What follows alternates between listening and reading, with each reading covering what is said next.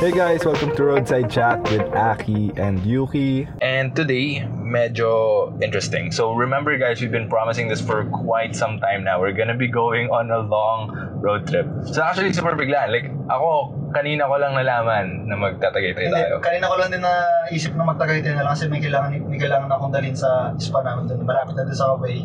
Kailangan ko na rin ng coffee bean. Then, sige. Pero actually, hindi kasi dito pupuntahan talaga natin ngayon. eh. Hmm, so saan? Sa, sa may poblasyon nata yan. Ko tanda yung, yung exact na ano, yung pangalan, nasa Wisla nakasave lang sana. Kaya lang, ito naman rin ako. Kailangan ko na rin naman ng coffee bean. Alright. Hindi pa rin tayo nakapunta doon sa record natin. Yeah. And yung, and yung pupuntahan ng ating place is yung Philippines. Yes, Philippines. Uh, dito, dito ako bumibili ng coffee bean lagi. Kapag gusto kong may view tsaka may coffee bean na masarap na ano. Hmm. So baka dito, what, what makes their coffee beans uh, special compared sa kung kuwari sa grocery ka na lang bumili? Or Ano, maybe sa pag-roast nila or ano. Kasi pwede mo rin sabihin sa kanila kung gusto mo i-grind yung beans sa kanin din. Hmm. Tapos, kita yung taalake. Yung? Taalake. Ta- talik. Ah, Taalake. So, Then, medyo curious din ako ng itsura niya ngayon kasi yeah, actually, latest lalo- tagay tayo ako pero hindi ko nakikita yung itsura pa. Yeah, and kung ano yung tsura ngayon. Actually, ako, this is the first time going back to Tagaytay after nung, ano, nung entire eruption thing. So, I'm actually really curious kung anong, na ano na yung tsura nun ngayon. If like, I mean, dapat Tagaytay na tayo ng face mask. Hindi, yung Tagaytay mismo okay na. Pero yung Taalake, I'm not really Ah. sure kung ano yung itsura kasi nakikita, nadadaanan ko lang, hindi ko nakikita natititigan eh. mm, so, baka very, ang hula ko at least, baka very cloudy. Baka, or baka naman clear up na. Nag-clear up na, yes. Kasi kailang ulan naman eh. Yeah. Ay, wala na, wala na ang ash. Di na nga sumasakit lang muna pag pumupunta ako. eh. And today is actually gonna be a little bit different as well. Hindi lang dahil malayo yung pupuntahan natin, but also the fact na this is the first time we're recording one of our new segments, which is Taking the Wheel. So, Taking the Wheel is, uh, the, the main premise of it's really simple. Um, ang focus nito is one of us is going to be doing the interviewing and one of us is going to be the interviewee. So, it's gonna be your typical parang... uh, Typical na podcast. typical na podcast, you know, interview-based podcast, but the people we're interviewing are ourselves. Mga And- host na talaga. yeah, yung host. And, uh, you know, what it is, is for this episode specifically, I'm going to be the interviewer and I'm going to be interviewing Yuki. Yes. So, uh, I guess simple enough, that's it. That's taking the wheel. And I hope you guys are excited for this as I am. because uh, the thing that makes this uh, specific segment a little bit more different than what we usually do. because what we usually do is a more parang conversational style where this is still going to be that. Pero meron ako mga hinandang question. Some things that I want to figure out. Uh, you know, parang yung tingin ko, these are questions na gusto kong marinig yung sagot ni Yuki specifically. Oh. So that's why it's a little bit more... uh, Kinabahan ako. it's a little bit more different. Yeah. sa atin pareho kasi. Yeah, so this is gonna be interesting, and uh, for those of you guys who are listening uh, for the first time, I mean, yeah, this is the first recording, so uh, we wanna hear, of course, ano yung thoughts niya dito sa bago naming segment, and also actually, if you go over to our, hindi lang sa Instagram, but you know, dito rin sa album cover of wherever you're listening to your podcast, uh, nagbago kami ng album cover, bago kami ng uh, mga Instagram materials, uh, uh, social media materials. So we did an update and uh, I remember may na-receive akong question kung ano yung parang uh, bakit bakit naging red, bakit iba na yung kulay, bakit yung tanong sa'yo. Yeah. And the thing is, it is the main simple premise of it is, yun nga, most of what we do is on the road. That's why it's roadside chat, of course. And I wanted to make a design that would be more parang appealing towards that aesthetic, yung parang towards that theme with off-road. So, uh, napapansin ko, I mean, whenever we go anywhere, uh, meron ako nakikita mga, you know, stop sign. That's the very basic explanation for like anong inspiration ng parang the entire thing is just based off of what a stop sign looks like. And it's very fitting with our theme. So it's both stop in the sense na, you know, to fit the road theme, but also stop in the sense na, you know, if you're scrolling through hundreds of podcasts, maybe this the color is eye-catching enough para lang mapastop ka talaga to Yeah. see what's, you know, what's up with that. So yeah, uh, madaming nagbago. You know, it's not new year, but it's a new, uh, not, also not a new It podcast. doesn't but- have to be new para magbago dito. Yeah, exactly. So we just have new segments for you guys, and as I said, this is just one of the new segments that we have. We're, al- we're also going to be really excited. Mamaya i-record na namin yung isa pa naming bagong segment. Uh, really closely similar, but in some ways more different than yung typical of what we do. So uh, we hope you guys enjoy what uh, what's up ahead with what yung mga eto, yung new things na nangyari. uh, hopefully hindi rin kayo super na shock. Hindi naman siya super you know, drastically na iba. Just some we just added some things na you know to spice things up a little bit. So for taking the wheel, yun, I will again. I am Aki. I'll be the question the questioner. I'll be the interviewer for Yuki. So siguro a brief background lang. No? And that's typically how interviews go, di ba? Parang a brief background on our guest. So since ikaw yung guest natin today, can you give a little bit of parang uh, yan, hindi man short, just pakilala mo sarili mo. Ako parang bagong, parang first day sa school. Yeah, or parang, Kilala tayo. ah, yeah, parang job interview. Like, uh, so tell me something about yourself. Uh, Okay, hi guys. Ako yung co-host sa Rosai Chat. Ah, Dahil siguro office na rin naman eh. Pero if you're first timer sa ganito, I'm Yuki Hori, half Japanese, half Filipino, um, powerlifter, and pa pwede ko sabihin na uncle. Okay na yan, no? Tito. yeah, Titos of Manila. Tito sa Manila. Kaya Tito. Yes. So yeah, and actually, more than that, something that I guess most people don't know is, uh, you know, me and Yuki have been friends for going on about three years now. Three years? Tama ba? Three, four? Yeah, magti-3, magpo-4. Second year ka nung nagkakilala tayo. Second year. So that would have been 2016, 2017. 2016. Yes, 16, 2016. 2018. Yeah. Oh shit, magpo four years na nga. Kalagitnaan ng taon. So, uh, you know, with that, actually, a lot of the questions that na, na prepare ko circulates around then our friendship and a lot of the things, I guess some mysteries na parang I want to figure out as well. But, you know, one of the things that I think we both have in common, I think that the show, yung yeah, roadside chat, the thing na nag, you know, very prevalent as much as it's, a lot of it is just deep conversations that we have, but majority na pinag-uusapan natin centers around self-improvement and you know personal growth and development. So the reason then I guess the reason why that specific category is perfect for the both of us kasi I actually started to know you uh, as someone who's who also likes self-improvement. You know, Wow. you're someone na, you, know, you always go to the gym, lagi nagbabasa ng libro. Nalala ko, uh, before I even got into reading, mahilig ka na talaga magbasa ng libro. Like, Yes. Lagi ka nagbabasa pag pauwi, ba galing school. Kasi dati wala pa akong sasakyan, naka ano lang ako eh. Tawag LRT lang, naka-train lang or bus. Yeah, or bus. Kung ano yung matripan kong gawin lang. Eh, I have a lot of time pagka, nara, LRT ako, meron akong 30 to 45 minutes para magbasa. Pag bus, nasa 2 hours kasi traffic pag pauwi. Mm. Alam mo naman sa atin, di ba? Yeah, exactly. So you use that time instead of parang manood lang YouTube videos or instead na matulog. Like, Yeah. uh, ako usually sa mga mahabang biyahe natutulog lang ako.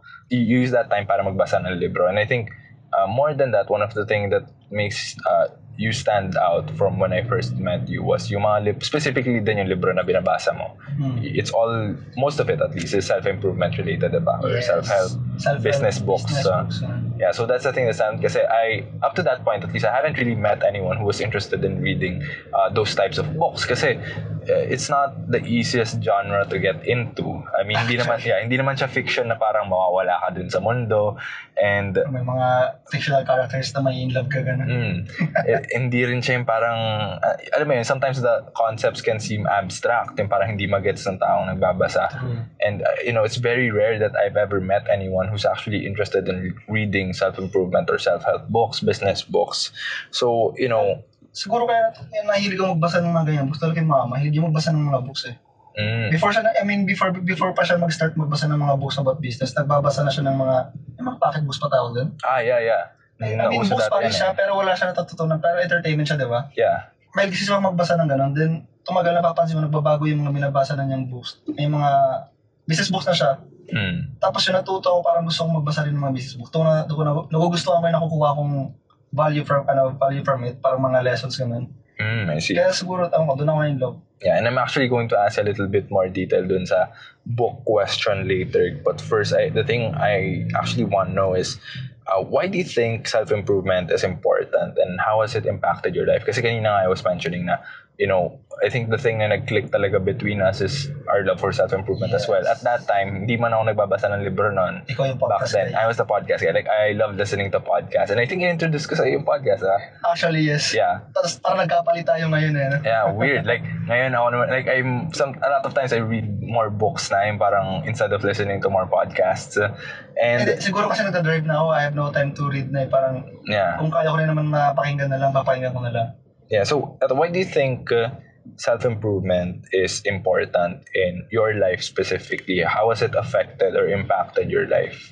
Unang-una, what's the point of living kapag hindi ka nag improve Exactly. Di ba? Doon pa lang napapaisip na ako, ano pang point na to kung stagnant lang yung ano ko, parang okay na ako dito, kung present na ako masyado, wala ng growth. Mm. Ano pang point ng buhay ko? ano yung purpose ko? Nakaka-depress lang isipin na wala kang purpose, na andito ka lang para mabuhay. I don't, want, I don't want to survive, I want to thrive. Mm. Parang ganun yung mindset ko kasi kaya gusto ko ng self-improvement eh. Mm. Saka di ba parang masarap sa pakiramdam, may nagagawa kang bago, parang uy, nagawa, nagawa ko, di ko ito kayang gawin dati. Yeah. Kaya ganun, may natutunan akong bago, uy, pwede ko i-apply ito ngayon. Mm. Di ba? So, kasi that's usually, you know, yung path ng self-improvement, I think it's very contradictory to parang what most people uh, go through. Kasi a lot of people would just like to go down the route of parang doing what everyone else is doing. Madalas parang go with the flow lang karamihan ng tao, di ba? Like, Yeah. uh, you know, they don't really opt to do anything for parang improving themselves. Usually, mag-gym lang sila pagka kunwari, ah, nag-gym na kasi si ganito or parang, so, nag-gym na sila if they feel like it lang. So, eto, what aspects of your life have, have you parang really implemented self-improvement on? Is it parang sa finances, personal growth, confidence, like, and eh, pili ka ng kahit anong area and we can go specific on one or two or kung ano man. Pero kung an, ano yung mga areas specifically in your life that you've implemented self-improvement? Kasi it's a very broad term, di ba? Like, napag-usapan niya natin yun dito. May may topic pa nga tayo, Yeah, may- isang episode pa nga tayo about yeah, self-improvement. And the thing with it is it's a very broad topic. So you can pick and choose whichever part of your life that you feel you've implemented parang self-improvement in some sense. Whether yun nga, finances, personal growth, confidence, or kung ano man. Um, and then we can go deep on that, like how did you do it and so forth. Pero anong mga ano ba, aspects ng life mo? siguro nag-focus ako mainly sa physical improvement ko nung una. Doon siya doon na lang sumunod yung mga parang self-improvement ko na related sa mga mental stuff, mga ganun. Nag-start ako sa, yun, nag-focus ako sa physical ko, parang year 2016, nung kakilala tayo. Parang 2015 pa tapos pa 2016, parang exact, yung exact date, di ko tanda eh. Parang ganun yung year, yung time. Yun yung time na napapa, nai-inlove na ako sa self-improvement, tapos ina-apply ko na talaga siya sa buhay ko. Parang, nagsimula siya by watching YouTube videos, parang yung mga ma- may tinuturo sa'yo para paano mo gagawin yung ganito bagay ka na sa, sa gym. Yung sa self-improvement, yung mga kailangan mong baguhin sa sarili mo. Doon siguro nagsimula. Yeah, nag-focus dahil, nagsimula yun dahil sa pagbabodybuilding ko before. So physical muna before Yes. mental. Yes. And then what other aspects in between ba na parang na-apply mo yung self-improvement in, if there are, in any other ways? Yeah, meron naman kasi hindi naman pwede kasi yung katawan mo lang yung babaguhin mo. Kailangan mo na kasi baguhin yung utak mo para magbago, mag-follow yung katawan eh. Mm. like kasi nung una paano ko ma- paano ko ma- ma-motivate mag-gym kung hindi kung hindi mo lang yung mga gagawin mo lagi. Yeah. Tapos kung parang iisipin mo lagi naka-base ka lagi sa motivation para mag-gym ka. Mm. Parang may oh, kung may napakinggan na ata ako ng ay, hindi, hindi ko napakinggan. Nabasa ko na quote na hindi ko alam kung paano yung tamang pagkasabi ng verbatim to. ah. Mm. Parang wala kang makikita ng result kung mag-gym ka lang the days you feel good. Ah. Parang doon nagsimula na parang kailangan ko improve pa yung sarili ko. Hindi pwedeng puro ganito lang na ano ba tawag? Puro ganito na umaasa lang ako sa mood ko para mag-gym ako. Mm. So, kumbaga, you use self-improvement as a means to be more disciplined towards Yes. para ma-achieve mo yung parang physical goals mo Yes. with your ano. Then the more I work out, the more I read books, mas lalo ako na-inlove dun sa self-improvement. Ewan ko bakit. Pero, Mm. ewan ko, mo rin siguro yung ganun, di ba? Yeah. Kasi may kasano. The more you improve, the more you feel, the more you fall in, fall in love with it, di ba? Yeah, exactly. And siguro ako din ah, that's the thing that I really love about self-improvement din as well is just the fact na it is this thing na, you know, you never really know where you're gonna change din. Sa, Yeah. Kasi ang daming aspect eh. Like, kunwari ngayon, I'm focusing on, for me personally, mental clarity or trying to achieve mental clarity. And dati I tried for like, you know, self-improvement in the sense of parang business or entrepreneurship or uh, confidence then in a lot of ways, storytelling, creativity, and like there's several avenues you can go down on on like where you can go with self-improvement. And and uh, to kanina we were talking about books. Uh, we were talking about yung books na uh, you know how you got into reading pantay nagkabaliktad doon. And uh, I want to ask, ano yung libro? There was like one book that you could name that has created like a really huge impact in your life that you didn't really expect. You know, parang, ko, medyo, ako, baka madadya ko pag sinabi ko ito, yung Rich Dad Poor Dad. no, why, what do you Hindi naman kasi parang Yeah. doon nagbago yung pananaw ko kung ano yung, ano ba talaga yung parang may, I mean, isa rin, yung book na binabasa mo, yung 4-hour work week, Mm. para doon nagbago yung mindset ko about sa pagiging ano ba talaga yung wealth, ano ba talaga yung yaman, ganun. Mm. Parang hindi, parang paano ba talaga yaman, parang ganun yung, doon nagbago yung ano, kaya simula no, nag-base na ako doon kung ano yung mga babasahin kong libro, base sa gusto kong maabot, para yumaman ako, magawa ko yung gusto kong gawin, ganun. Mm.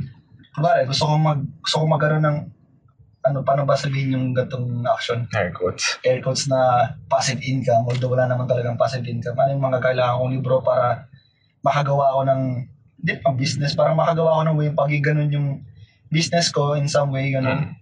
Kaya doon doon ko na binibis lahat ng libro ko. Dati, sa pag mababasa ng entrepreneurial books. So Rich Dad Poor Dad, actually that's a very ano you know like uh, for a lot of people who are really involved with self improvement, alam ko that's one of parang the go to books talaga na they a lot of people Yeah. try to read then. Self-improvement siya na medyo mas mas related lang siya sa Business. business, kaysa Yeah. sa sarili talaga na ano. So ano yung mga lessons dun specific? That's ano no, yung si Robert Kiyosaki, Yeah, yung yes. author Doon yeah. ako na ano sa kanya hook nung una kasi, uy, ano to hapon? Mm. Okay, sige, try natin. Pero tinignan ko yung mga reviews sa YouTube, mga tsaka sa Google. Yeah. Maganda naman sa feeling ko, ganun. Tagal na yan eh. Yeah, tagal na siya. Binenta ko na nga yung book na yun eh. I mean, kasi parang, ang wala, hindi ko na kailangan eh, wala nang space. Mm. So, what's anong specifically naalala mo dun sa libro na yon that you have like ah, kasi the thing with you know self-help books and self-improvement books is that you know madami silang concepts na tin- tiniteach pero bali wala yung concepts na yon if you don't apply Yeah, any yeah, of yeah, them so what is something with that book na na-apply mo sa sarili mong buhay May gusto na munang sabihin. ano Hindi ko ginajudge yung mga gustong maging employee buong buhay nila. mm. Pero yung sa libro na yun, if you if you really want to be rich, parang passive income, huwag maging employee. Mm. I, I don't teach you kasi kailangan din na employee sa business. Eh. Yeah, parang yun yung main concept na, na, na tumatak sa isip ko. Mm. If you want to be rich, build your own business or empire. Parang ganun yung dating. Mm. Parang yun yung gustong sabihin doon. Kaya doon nagbago yung isip ko sa parang paano maging mayaman. Mm. Kung pasisimplihin natin, di ba? yeah Yun yung pinakamadaling concept na natutunan ko sa age na yun kasi parang mahirap pa yun. Sa totoo lang mahirap pa intindihin yung para sa mga bata eh. yeah ilang taong ka ba nung binasa mo yun around ilang taon 16 na ata ako. 7. Hindi, di ba tandaan? Para basta bata pa ako, wala pa ako sa FE noon eh. mm. Yeah, kasi 18 ako. 18 ba ako sa FE? Yes, 18. Para di ba kasi may sinasabi sa libro to na yung poor dad na sinasabi mag-doctor ka, mga ganyan, pero Mm. nawawala na yung oras mo, di ba? Mm. Parang yun yung, sinas- yun yung poor dad daw eh, yung tatay na sinasabihan ka maging doctor eh. Mm. Yung rich dad yung sinasabihan ka na build your own business, mag-umpisa ka mag-invest ka, mga ganyan. Actually, yung tatay ko, nalala ko lang din, ever since I, I was young then, like, uh, just to share, share din dun sa story mo. Kasi, weirdly enough, even though I haven't read the book, I know a lot about it just dahil sa tatay ko rin. At a young age, parang naalala ko, ini-implement yan sa akin yung thinking na yun, na parang yun nga, like, if you want to be rich, it's not necessarily about, yun nga, like, in, in, yeah, hindi lang man, it's also with respect to time then, and also at the same time yung parang ano ba yung thinking na finding a job is the only way for you to actually make money or or get rich. But a lot of it like ang dami naman tao nagtatrabaho pero hindi naman din ultimately yumayaman. Kumikita pero like hindi naman sila lumayaman kasi you know if you're living paycheck to paycheck then aanhin mo naman yung kinikita mo kung by the following month wala naman din pala lahat Saka fix kasi yung kinikita nila eh, no? Yeah. Kaya paano mo papayaman, papayamanin yun kung mag-iipon ka lang. Wala kang mapapala sa pag-ipon lang. Ito totoo lang. Yeah, even if you negotiate it now upfront, like uh, naalala ko, one of the reasons why I'm a huge fan of parang when it comes to career at least negotiate your salary upfront instead of parang pag nandun ka na tapos like two years ka na sa company tapos ito try mo i-raise. Kasi if you start low and try to build high, sobrang talo ka nun. But if you start high and you slowly build kahit onting like, you know, uh, magpapahingi ka ng raise or increase every year, mas malaki pa rin yung i-earn mo compared sa kung mababa yung pinag But that's an entirely completely different topic for career.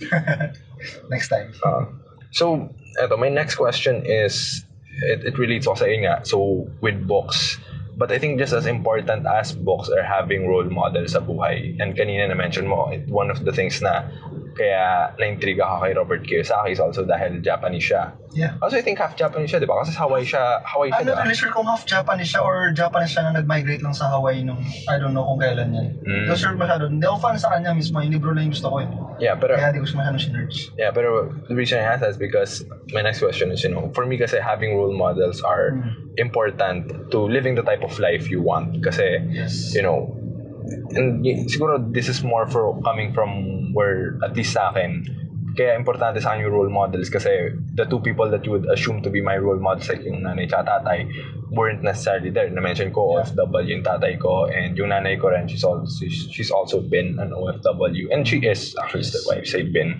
Um, yun, so a lot of the, I, I grew up, kumbaga separated yung family, family ko and I just, you know, through that experience, natutunan ko lang gaano ka-valuable magkaroon ng role model sa buhay. And more than having role models, having the right role models. Kasi sabi ko nga, with the type of upbringing that I had, it's so easy for me to go down the path of mag-addict sa droga, mag-addict sa alak, sa yosi. Um, but I, Actually, you had a lot of excuses para maging ganun eh. yeah, exactly. I could have blamed a lot of it sa parents ko and what they lacked in doing. But dahil tama yung role models ko in my life at least, I, I became a little bit more disciplined and I was more parang, uh, kumbaga mas maingat ako towards. Kaya siguro, even if you've been listening to the podcast, yung friendship, it's very important to me. It's a lot similar to having the right role models kasi sila yung mag-shape on how you think. And, uh, you know, the reason that I, I want to preface it with that is because I- you know I want to ask, what about you? Who do you consider to be your mentors growing up or your role models growing up, and how have they shaped who you are now? Siguro pagdating sa business and sa life, siguro yung mom ko talaga. Hmm. Pero unahan ko na agad. I grew up without, ano, yung wala masyadong role models. Parang, Hmm. mas marami, kasi sa role model, mas marami akong model na gusto, ayaw kong gayahin. Kaya yun ang naging base ko. Yeah, it's good. Kaya yung mga taong, let's say, mga hilig, marami, na, napalibutan ako ng taong ma- mabisyo. Hmm. Parang sabi ko sa sarili ko, ayaw kong maging ganito. Kasi pag nakikita ko sila sa bisyo nila, nagagalit pag walang nabibili, hindi sila nabibili ng kasi nagagalit sila. Hmm. Pag di sila nakakainom, nagwawala sila. Pag nakakainom sila, nagwawala pa rin sila. So, parang ganun yung mga naging view ko para ayaw kong maging, ayaw kong maging kagaya nila. Ganun.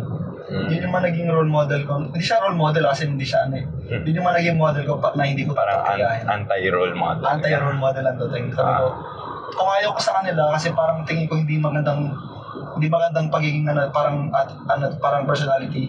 Hmm. I'll just be ex- the ex- ano, exact opposite nila. Parang hindi ako, hindi ako magbasya na magbibisyo. Hmm. Kaya tinanong mo ngayon, ano doon nagkabisyo ako ng Diyos before sa stress, o may naaminin ko. Nagawa ko mag-stop. Yeah. Then sa alak, occasionally lang. Minsan pag gusto ko lang makatulog talaga. Yeah. Or social. Body glass lang. Yeah, o kaya with friends lang. Ah. With friends that I trust. Kasi lately ayaw ko naman ng kung sino-sino kasama lang na nakakausap ko lang eh. Hmm. Then, yun. Sa business naman si, ma- si mama tsaka sa life si mama lang din talaga. How so? Ano yung mga lessons na tutunan mo sa kanya na feeling mo na-implement mo sa buhay mo or nagamit mo?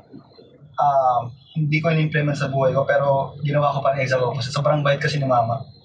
Parang kahit na ina, medyo naabis na siya ng mga kapatid na gano'n, pinapaaral niya gano'n. Tapos naglolo ko lang kasi nasa Japan si mama na OFW siya before. Ganun. Tapos naglolo ko para sabi ko, masyado ako kasing mabait kaya ginagawa ko. Alam mo siya, alam mo siya na naging mabait. Naging nag-strict ako sa rules ko para sa sarili ko na pag inaabuso na ako, wala na. Simula nung di na ako kayang gagawin ng mga tito-tita ko na medyo loko-loko tsaka mga pinsan namin Hmm. sa life naman, wala masyadong ego si mama kasi ewan bakit, napakabait niya.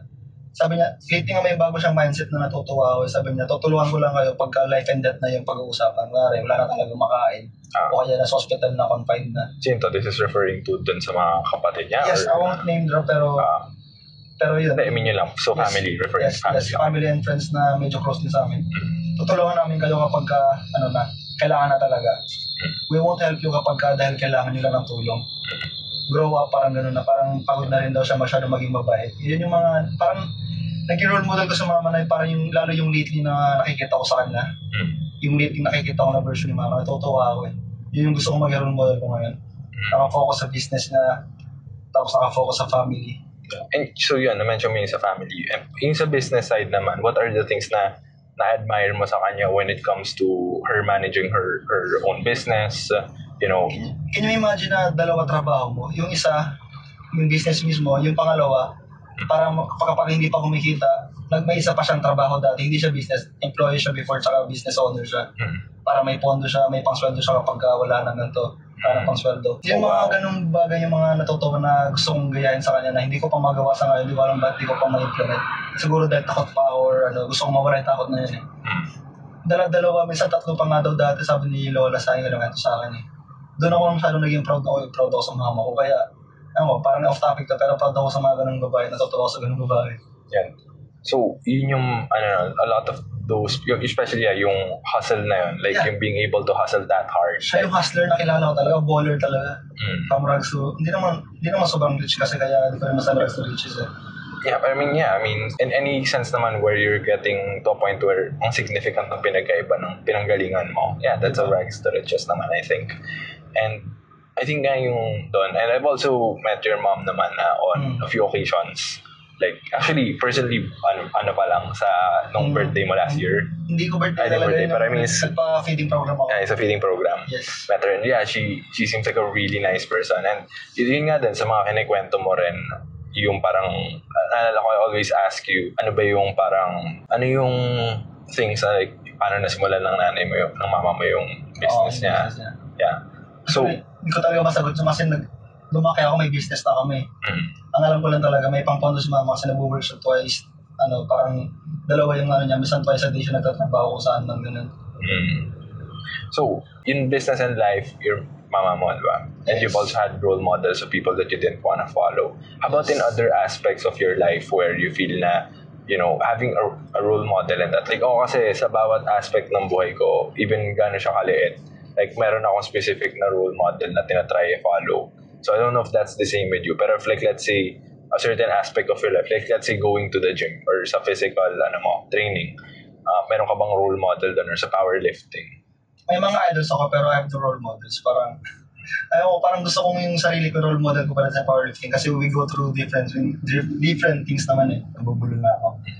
We go through different things naman eh. Kaya wala akong role model. May mga idol ako na gusto kong yung mga mindset nila, mga ganun. Like si Mark Bell, ganyan. Pero wala akong role model sa powerlifting or other stuff. So, wala. Yes. Sarili ko yung role model ko. Gusto kong gusto kong mag-improve na sarili ko tinitingnan, iniidolo ko na ano. Exactly, that's a good point. Yung, so that leads me to, yun nga, I mentioned sa powerlifting. And, you know, recently especially, naging laking, fac- naging laking factor ng buhay mo yung powerlifting. So, No, not exactly powerlifting, yung gym. gym, yeah, yeah. Before ko naalala powerlifting, nag-gym muna ako na ano eh. Yeah, uh, but I mean, this yung mga, Ah, kumbaga, recent, yes. recently, yeah, so powerlifting. Yes. And kasi, kumbaga, andito ka nga sa point mo ngayon where a lot of yung focus mo din sa gym is related to powerlifting Very to, some, to some extent, diba? Very competitive na ako lately. So, ayun, the, the question I want to ask you is, you know, how did that journey begin? Yung sa powerlifting journey mo, how did that begin to where you are now? Paano nga ba? Ewan ko, dati kasi nag, nag-gym ako, ewan, pag nakakita ko ng malalakas, parang gusto ko yung magbuhat ng mal- mabigat din. Parang naiitulo ko sila. Hmm. Parang gusto ko sabi ko, balang araw. Ito yung mindset ko nung panahon na yun. Parang balang araw, lagpas ako buhat yun. Hmm. Tapos I work my way, I work my way up, my way up parang sa ganun.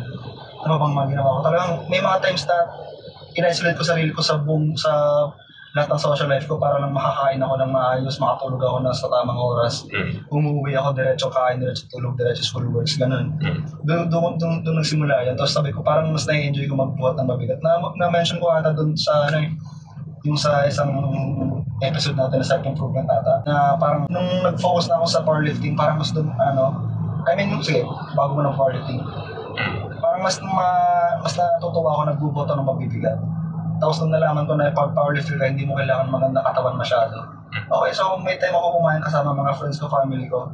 Hindi ko kailangan stress yan. So, how did you, yun, how did you get into, like, paano, kasi parang ang bilis din ng conversion na yun from, like, kunwari, nag-gym ka lang for parang aesthetic purposes to, like, going, uh, yun nga, professionally wanting to do Yun powerlifting. nga, gusto ko lang maging malakas talaga. Mm. So, there was just, nagising ka lang one day, parang naisip mo, eh, gusto ko Hindi maging naman siya one day, parang, kasi naging beast, di ba sabi ko sa beast namin, parang martial arts. Mm. Parang pag sinabing palakas sa sumuntok, parang yung sino yung pinakamalakas sumipa sumuntok. Mm. Yun yung pinaka, ano di ba, pinaka malakas na, pinaka nakakabilib ng tao na, parang ganun. Mm. Nasa higher rank ka ng, so, ano, ng, ng, ng sport na yun. Yeah. Yun yung naging ano, parang may pride ako na gusto kong maging malakas lagi.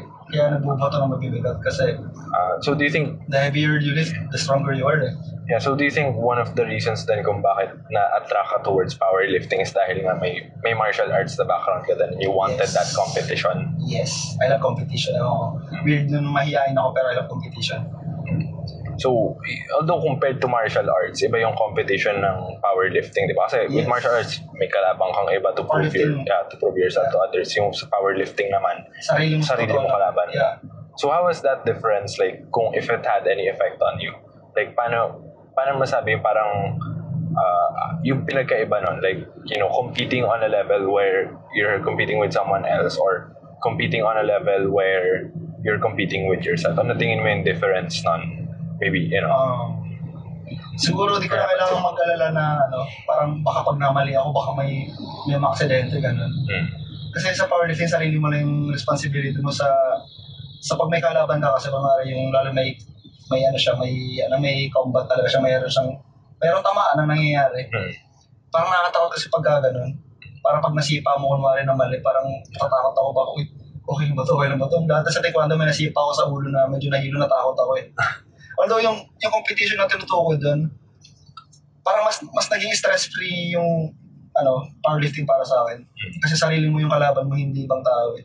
Wala kang kailangan, kailangan mas malakas ako, kailangan sa ganito, kailangan ganito. Although sa powerlifting, kailangan, kailangan mas malakas ka pa rin naman sa same category, same weight class mo eh. mm. Pero kumbaga yung mga variables mas Yeah. controlled mo. Kasi pag, Yes. you know, with martial arts, yung wala, hindi mo naman control kung ano gagawin ng kalaban mo, di ba? Yes, yes. So, Kaya doon na, doon na ano, parang mas stress-free talaga siya. Sarili mo lang kalaban mo. Maliban na lang kung i-stressin mo lahat ng bagay na ginagawa sa powerlifting, wala na mangyayari sa'yo. mm, Yun yung mga bagay na yan. So, and do you think ba that, do you think that, uh, you know, with this recent journey that you had with powerlifting, and I guess, I guess even before with, uh, you know, with going to the gym, Mm. meron bang parang any specific moment where, you know, you felt like this is the thing that's, you know, nakaka-boost siya ng confidence, uh, you know, going through this journey, yun nga, sa powerlifting or Diba? gym. Diba, gaya nga nasabi ko, kalaban mo sa powerlifting sarili mo. Parang the more you conquer yourself, parang the more you gain confidence para sa akin. May quote na ano yun, di ba? Ano sino yung quote no na nako-conquer daw ng man ng world pag nako-conquer niya yung sarili niya. Mm. Parang ganun kasi dun para sa, sa akin ah.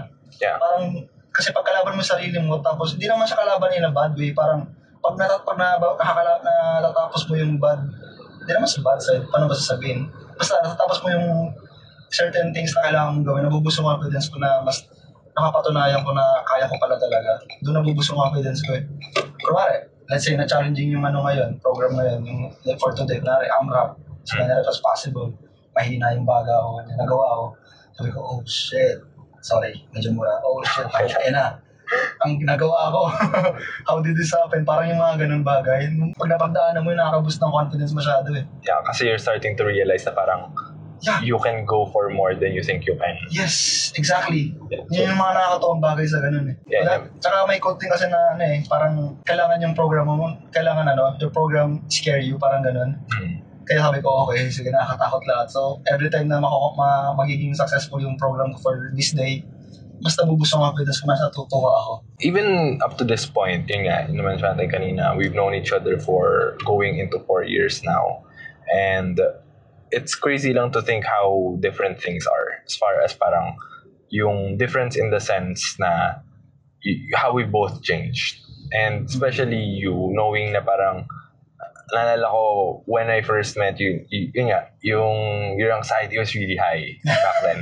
Uh, to the point where yung yung una ko napansin ito ah, like as far as yung yung una ko naman you had this trait before ngayon naman lum- na lesson na ilagi mo dinadown sarili mo True. so, naalala mo pa yun? oh so the, you know those are the and knowing you know from there and where you are now ang laki ng growth mo and the thing I wanna ask is like before we knew each other like na mention mo nga you got into self-improvement around the same time nung, nag, nung nag-start tayo mag-meet, di ba? Mm. 2016 or so. Yes. So before that, you know, before we met, and who was Yuki before then? A very negative, sensitive human being. How so? parang lahat ng even the small things, parang maano ako, ma, ma-down ako. Ganun ako, ano. Tapos parang ma, kunwari, sabihin lang, may recital tayo ngayon sa harapan ng harapan ng classroom, Mm. i-stressin ko na gusto, sobrang down ako sa ayaw umarap sa maraming tao, ganun. Mm. Sobrang down na ako, tapos sasabihin ako, okay lang yan, okay lang yan, parang ganun. Hindi, hindi talaga ako kontrahin ko yung sasabihin ng tao. Hindi ako okay, hindi okay, parang ganun yung ugali ko talaga. Mm. And, you know, how did that, uh, ano ba, like, what more can you tell from, like, yung sa period na yun? Yung pinaka-ayaw ko sa sarili ko. Hindi masaya mo, like, yung mga things na napansin mo, like, you know, ikaw sa sarili mo, napansin mo nag-develop over time. Nga, yung social anxiety ko. Mm. Nalala mo before nung pinagtripan mo ako na ako sasagot ng tanong nung sa Eh, sa Ewan ko isang event, yeah. Sa isang event sa ano, isang Yeah. organization. After ko sagutin na ta- parang na, Yung pulang-pula ka. na ano ako, na overwhelm ako, lumabas ako ng kwarto. Nag-walkout ako. Na hindi na nangyayari yun eh. Yung mga bagay na napaproud sa sarili ko, parang okay, na-handle ko na. So, also, eto, uh, if you're okay to talk about this, kasi one of the huge steps that I know that you took is going to therapy, di ba? Yes. So, in, I think that was maybe 2018, no? Yeah. Where, Pinaka-down ako para sa akin. yeah, so bigla kang, at least for on our end, yung sa friend group natin, bigla mo sineparate sarili mo from us. True. And for almost an entire year, yun nga, 2018, we haven't actually heard anything from you. Di ka namin gano'n First, nakausap. first half ng 2018. Yeah. So, di tayo gano'n nagkasama, di tayo gano'n nakapag-usap. So, uh, what was, yun nga, what, what, what happened during that year, in 2018? Kasi, I think, as far as growth is concerned, that might, uh, for sa alam ko lang ah, Hmm. that might have been one of the lowest, and dahil nakaalis ka doon, possibly the ano, highest moments of your life. Yes. So, what was that entire experience like? Yun yung time ng buhay ko na, ano ba, parang, pag may problema ako, sa sarili ko na kung kaya ko naman. Mm. Then, na-realize ko, kung i-exam mo sasabihan ko, ah, ganito. Hindi, ako lang ba? Hindi, hindi kung parang ano lang, kung parang mag-explain ko pa naman eh. Kung isipin ko ng maiksi, kaya ko naman, di ako na lang. Kaya ko, na, nagawa ko naman eh. Pero, Mm. na-find out ko na hindi ko pala talaga kaya. Mm. Ano, ano yun specifically? Ano yung hindi mo kaya? Yung mga doon moments na kailangan mo talagang i-vent out lahat. Kahit, event, kahit yung simple pag-vent out lang, napakalaking bagay, doon, doon ko na-realize yun. Mm.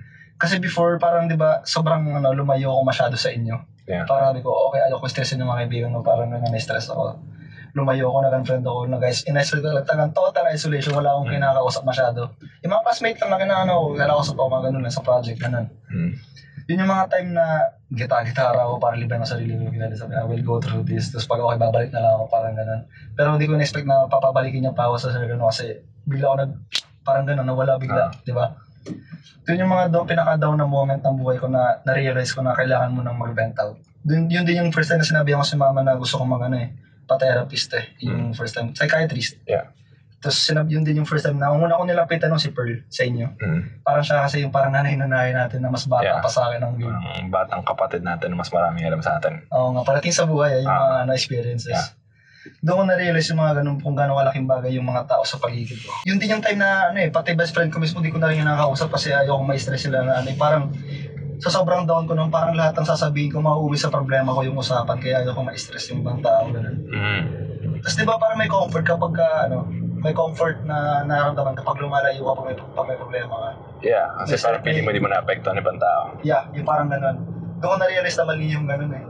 Kaya, kaya hindi naman fino-force. Yeah. Natutunan ko na yung mga kaibigan ko na kunwari, yung mga kaibigan na parang tumatahimik, bigla kakamustahin ko na lang sila. Kahit di nila sabihin at alam nilang may kaibigan pa rin sila. Yeah. Na-realize ko na ano eh, walang walang solo na tao talaga sa mundo.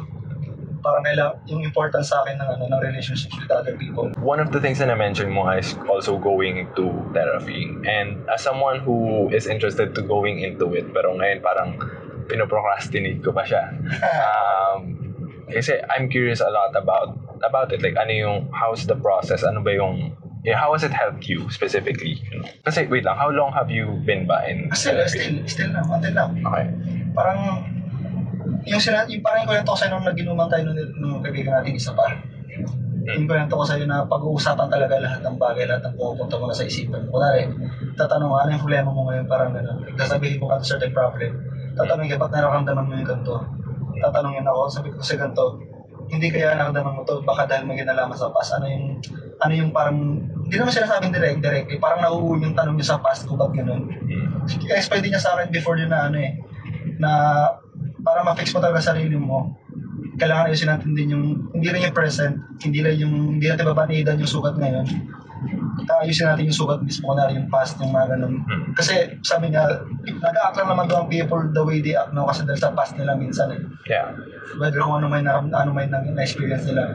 Tapos yun, habang nag-uusap kami yung mga na, naging session namin, may mga sinasabi siya na kailangan ano, ganito, ganyan, mga, mga na-express sa akin na bagay. Hindi ko sabihin exactly kasi Yeah, yeah. masyado private sa akin yan. Parang, mas totoo nga na pag inaayos mo yung past mo, parang nagigil ka totally.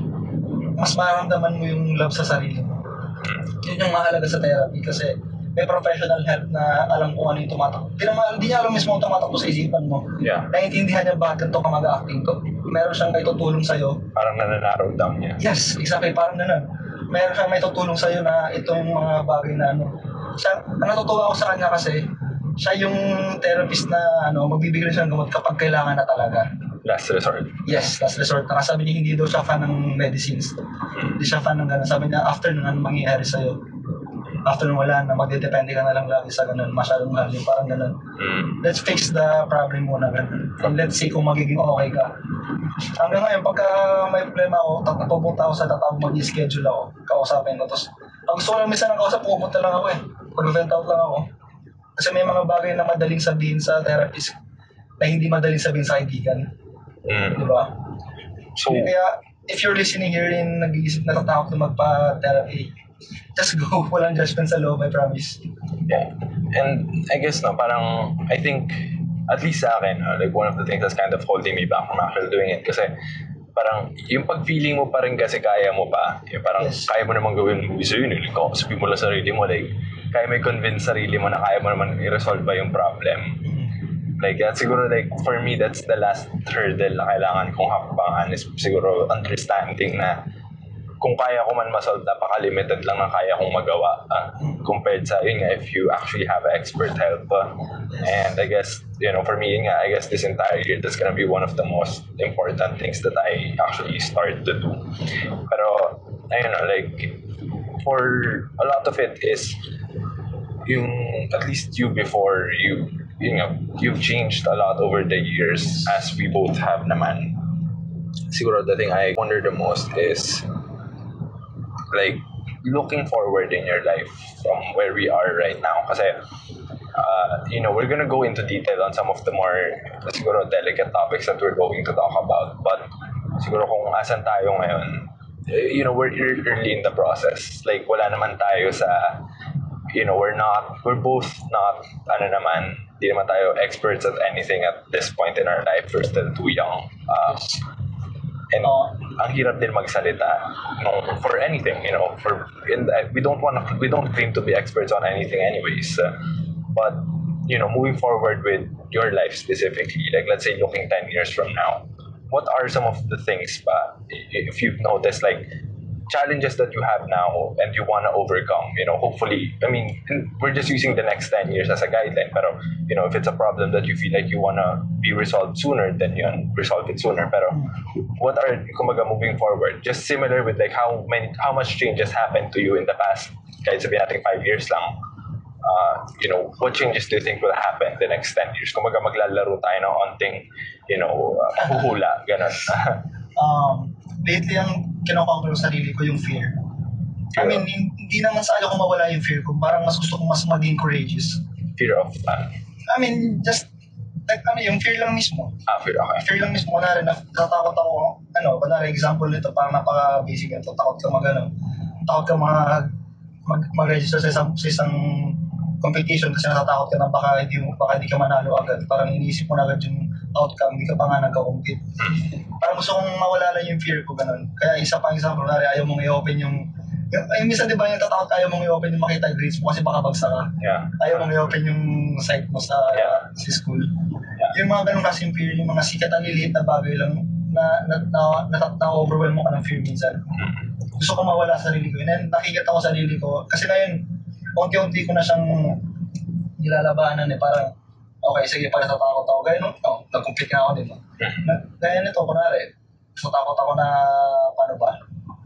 Natatakot ng mga, ano ba, ano bang gusto kong example na hindi masyadong personal? No, okay lang. I mean, Cooper speaking, eh, that's one of the point of this. Parang uh, we, you know, getting personal. We're getting a little bit more personal. Parang nito, sige. At, medyo natatakot ako ngayon na bumalik sa school. Parang madadjudge kasi ako na ang tanda ko na dito ako nakagraduate. Tapos parang napapag-iwan na ako ng kaibigan ko. Ganyan. Although hindi ko naman talaga dapat ini-stress yung kasi college naman eh. Yeah, and also we're, we're all going at our own pace, di ba? Yes, yes. Yun yung mga parang fear na ma-judge na, na although sa ibang bagay wala nang parang sa judgmental na ibang tao pero yung yung judgment na matatagap ko sa ganito parang natatakot ako ewan bakit. Gusto kong ma-overcome yun kaya next talaga, hindi ako nakapag-enroll this year kasi na nahuli ako sa schedule eh. Pero pagka next next sem- semester talaga, aagahan ko para makapag-enroll talaga ako. And also, you with regards to that specific fear, no, naalala ko lang kasi isang pinag-usapan natin dun sa shit, nang taon nga episode yan.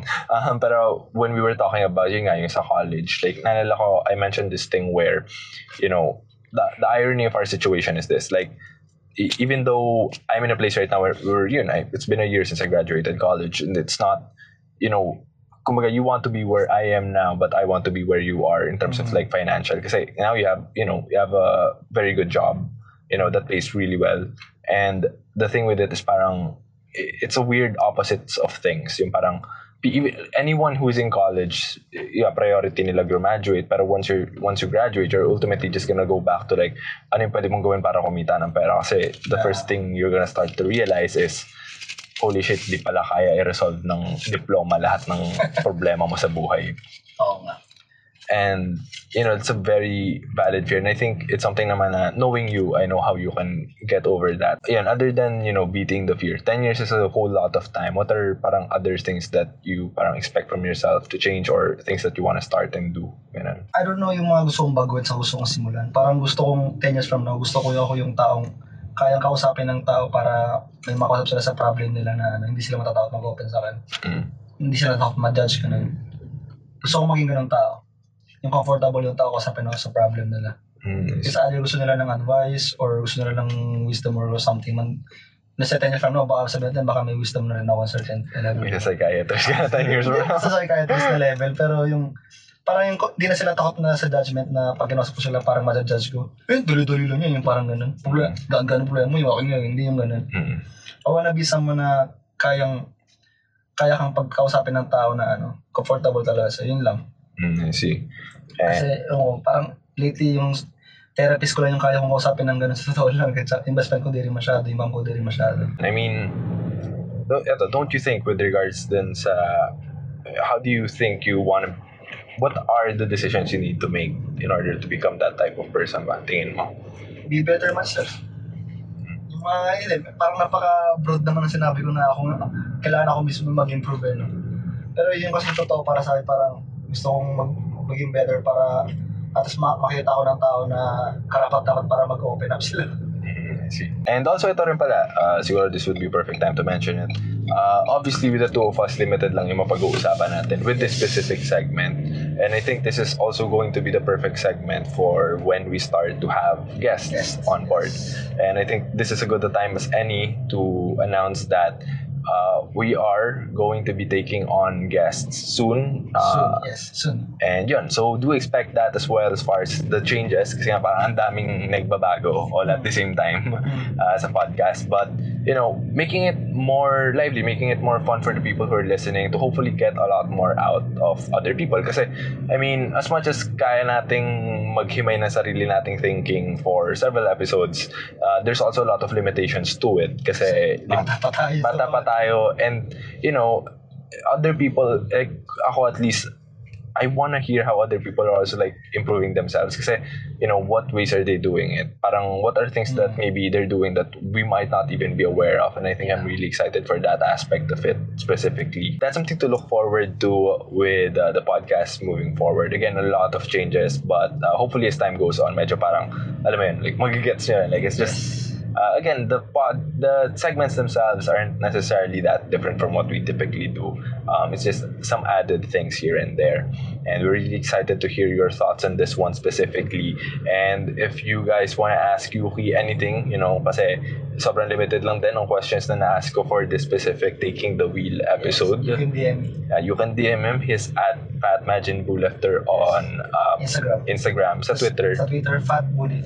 Fat Lift Bull. na nagbubuhat ay lift. the LIFTS. Medyo bulol kasi ako eh. So, ayun, you can message him if you want to ask him. And eto, what, just so people, kasi, naalala ko, before when I was hosting events, there's this thing where you know, lagi mo itatanong, do you have any, que- like, do you guys have any questions? Tapos wala nagtataas ng kamay, wala nagtatanong. nga. Even though ang daming gusto magtanong, pero hindi lang nila alam kung ano itatanong. Nahiya. Uh, so ito, maybe to help our listeners who actually genuinely want to ask something, uh, what do you think are things ba na kaya mo magbigay confidently ng answers on? Uh, like let's say, uh, Gym-related stuff.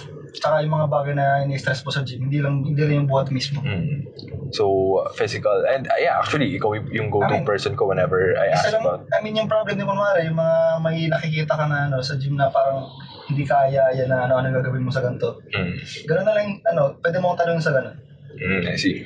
So reach out to him when uh, you know you have any questions regarding you know gym lifting and even like yun nga kasi you've gone on your parang mental health journey and you're still Yes. on there. Maybe some people are interested Ay, like yeah, pwede mo rin akong tanongin about sa ganun. Confident ako na may maitutulong ako pero hindi ko hindi ako confident na ma makatutulong ako yun ng gaya ng specific therapist. na problem. Yeah. Yes, yes. But I mean, like ako kanina, I did ask parang, yun nga, like kasi right now, nagpo-pro- nagpo-procrastinate pa rin ako when it comes to going to therapy, uh, which uh, especially at this point in my life right now, like I know like I know I genuinely need it, but uh, yun nga, nagpo-procrastinate pa rin ako with it. So I guess yeah, for some kasi siguro the the stigma, right? For people who are afraid of like yung stigma of going to therapy, you can also probably reach out to Yuki and ask him that. So ayan, those are some of the things and we hope you guys got a lot out of this because I surely did. Like, uh, dami ko rin natut- natutunan na I, Yeah, thank you. yeah, especially dun sa may la- last parts ng question, yung in-asking sa 2018, like I learned a lot na I didn't even know before. So that, that's why this segment's actually really exciting for me. So Yeah. yeah, that being said, Thank you guys for listening. And if you could, we'd really appreciate it if you subscribe on wherever you're listening to our podcast, whether that's Spotify, Apple Podcasts, Google Podcasts, or Castbox. We'd really appreciate it and it really helps our show. We upload new episodes every Tuesday. You can follow us on Instagram and Twitter at Roadside Chat. And if you want to DM and follow us individually, I'm at Aki Kamagong. I'm at Fat Bullifts and Fat Majin Bullifter. And with that being said, here's to more late night drives and roadside chats.